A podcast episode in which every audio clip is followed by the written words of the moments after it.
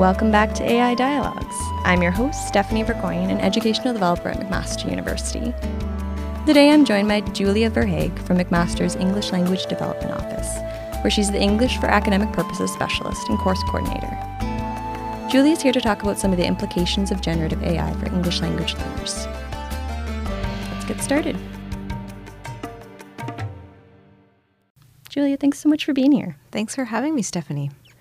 So, your office, I think, might be unfamiliar to some folks on campus. I was hoping you could tell me a little bit about the office generally and about your role in the English Language Development Office. For sure. So, the MELD office, we have four language programs and services that we offer students, both undergraduate and graduate students. Our biggest program is the MELD program, McMaster English Language Development Program, and that's for students who have been given conditional acceptance into the university, but their language score with the IELTS test wasn't quite high enough. So everything else has been met except that language score. So the purpose of our eight month program is to bring up their language, improve their language, help prepare them for university. And once they pass our, our program, they can enter their undergraduate degree program. We offer a summer program for graduate students as well, and we have a language service for current undergrad and grad students where they can book consultations. So basically, the purpose of our office is to support international students' language development. It's such a great resource to have on campus. So I've heard that you've been thinking through some of the implications of AI on uh, on your work. How has the rise of AI actually been impacting your work? I would say it has had quite an impact on my work. So I coordinate the writing course as part of the MELD program, and I also do some of the educational content development for that program.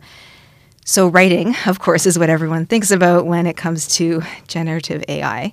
So, we have taken the stance this year, we're kind of sitting back a little bit and we haven't incorporated it too much into our material, into our course content. We're kind of seeing what happens at the university first.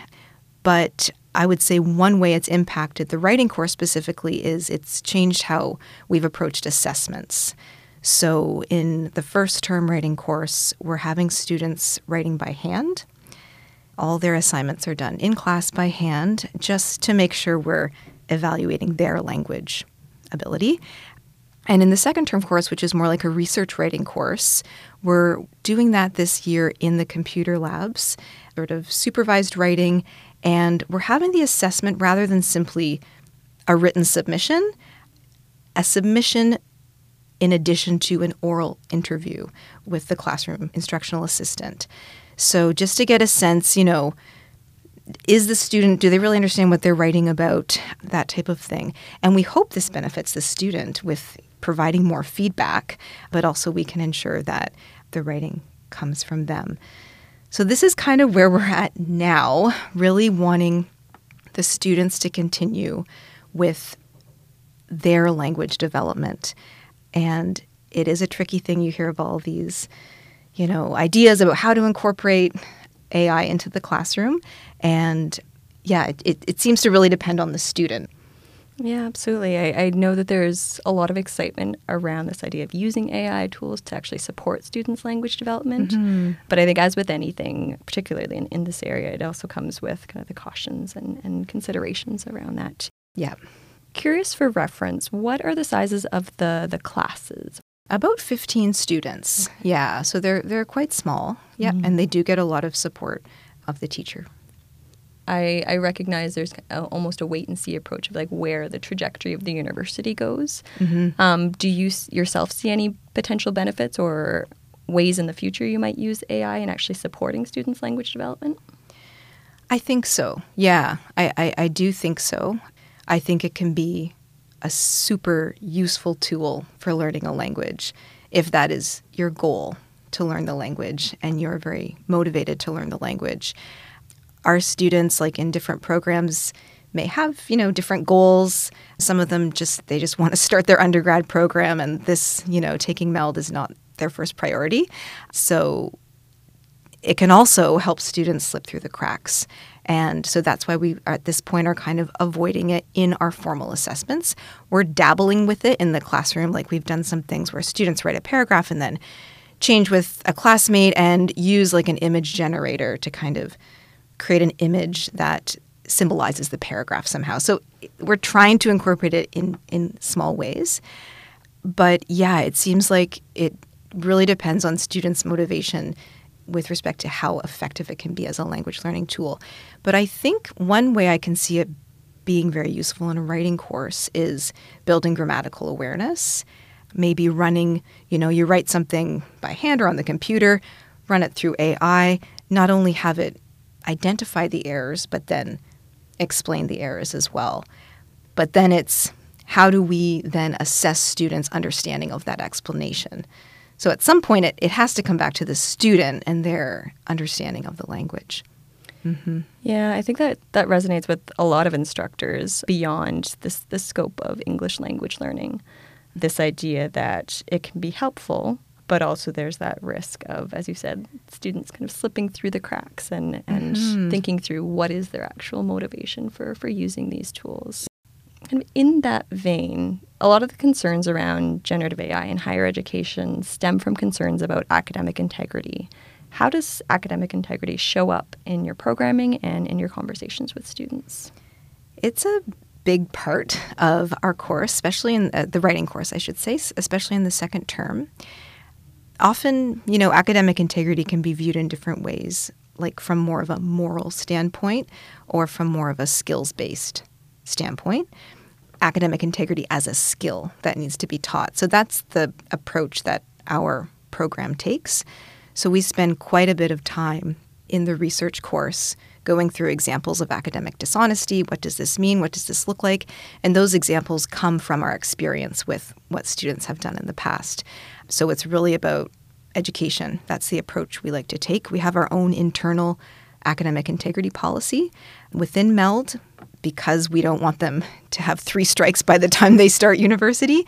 So there is a, a lot of learning that occurs. And that is why we have changed our assessments just to address that, really, just to make sure that we're seeing the students writing. When we chatted before as well, this idea of post plagiarism came up. Has generative AI been changing how you think about plagiarism and what implications this might have for English language learning moving forward? Yeah, so this this term post plagiarism I want to acknowledge comes from Dr. Eaton, who works out of the University of Calgary in the School of Education there, and she has done a lot of work over the years with academic integrity. And she did this great keynote talk last April that I went to about how is AI going to change our definition of academic integrity. So that's where I heard that term. And one aspect of post plagiarism that she foresees is this sort of AI human hybrid becoming the norm. So when you look at a piece of writing, you don't really know where the human stops and the AI begins. So that's very different, you know, from now where we have to every single sentence we need to identify clearly. So I mean, maybe that's going to happen.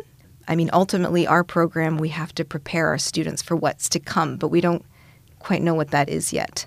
So maybe that will be the norm one day. But another thing Dr. Eaton mentions in a post plagiarism world that is so important is verification. So, as the person, as the author of whatever it is, you are taking full responsibility for the information there. Anything the AI has has given you. And I think that's one reason why language learning will always be important because how can you verify if you don't know the language at a sophisticated level?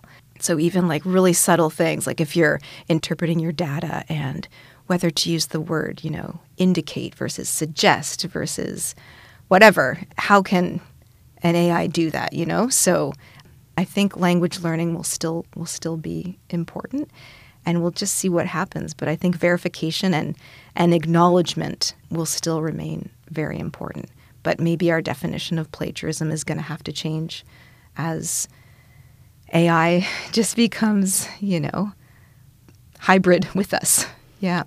Yeah, it's such an interesting point, and I think touches on a lot of conversations that are happening around transparency of use and disclosure of use. And so, what seems to be becoming more common is the disclosure statements of I've used AI in this way, mm-hmm. and even like indicating which models you've used mm-hmm. and at mm-hmm. what date. Mm-hmm. Um, I've also seen having like appendices with chat conversations but it'll be really interesting to see how that evolves. Mm-hmm, mm-hmm. Um, and I like this idea that you bring in about verification and, and that being that always being a pivotal role for humans in this process and mm-hmm. understanding how we actually engage with these tools. Mm-hmm. And how do you how do you verify unless you have some expertise? Mm-hmm. And and that's very important. And that's where it becomes a bit tricky when, when students use it if they don't necessarily have that expertise. How do they verify? That's a question. yeah. Yeah. And it makes me think as well, like oftentimes when we're thinking of engaging with these tools, it tends to be an individual and an AI tool. I wonder if there will ever be a point at which like we think of multiple individuals and say, you have somebody creating this kind of initial conversation and then maybe another person who has maybe more expertise or expertise in a particular area and will take on some aspect of verification. Hmm. Hmm. Yeah, and how how that would look. Mm-hmm. You know, like yeah, that's yeah. an interesting idea. So one thing that I like to ask my guests to kind of end things off or round things out is if you have any predictions for what you think might happen over the next year, what you would like to see happen. Hmm, that is a good question. I don't know if this will happen over the next year, but I do anticipate the next time the the university's academic integrity policy is updated that it's going to incorporate it's it, there there will have to be changes. Yeah, and I'm I'm curious how the definition of plagiarism might change. I think ultimately that AI will have to be integrated it's just doing it in a very careful and thoughtful way. And I think when this all began, for educators anyway, it was like people were just completely rejecting it or just completely embracing it and like bring it in. And yeah, personally, I'm just kind of stepping back right now just to kind of observe and see what happens. But I hope that we can incorporate AI into education in a way that we are not losing critical thinking, we're not losing student creativity. You know, critical thinking and creativity and just accessing those those skills I think are so important. But one thing that gives me hope is using AI for some of the mundane tasks to free up brain space for the more creative ones. So that's that's exciting. And I don't think that will necessarily happen in the next year, but that's my hope for the future of AI that we just are able to solve some of the huge problems in the world by freeing up some of our brain space. Absolutely. Mm-hmm. Always nice to end on a note of optimism. Yeah. Thanks so much for being here, Julia. Thanks for having me, Stephanie. All right. Until next time.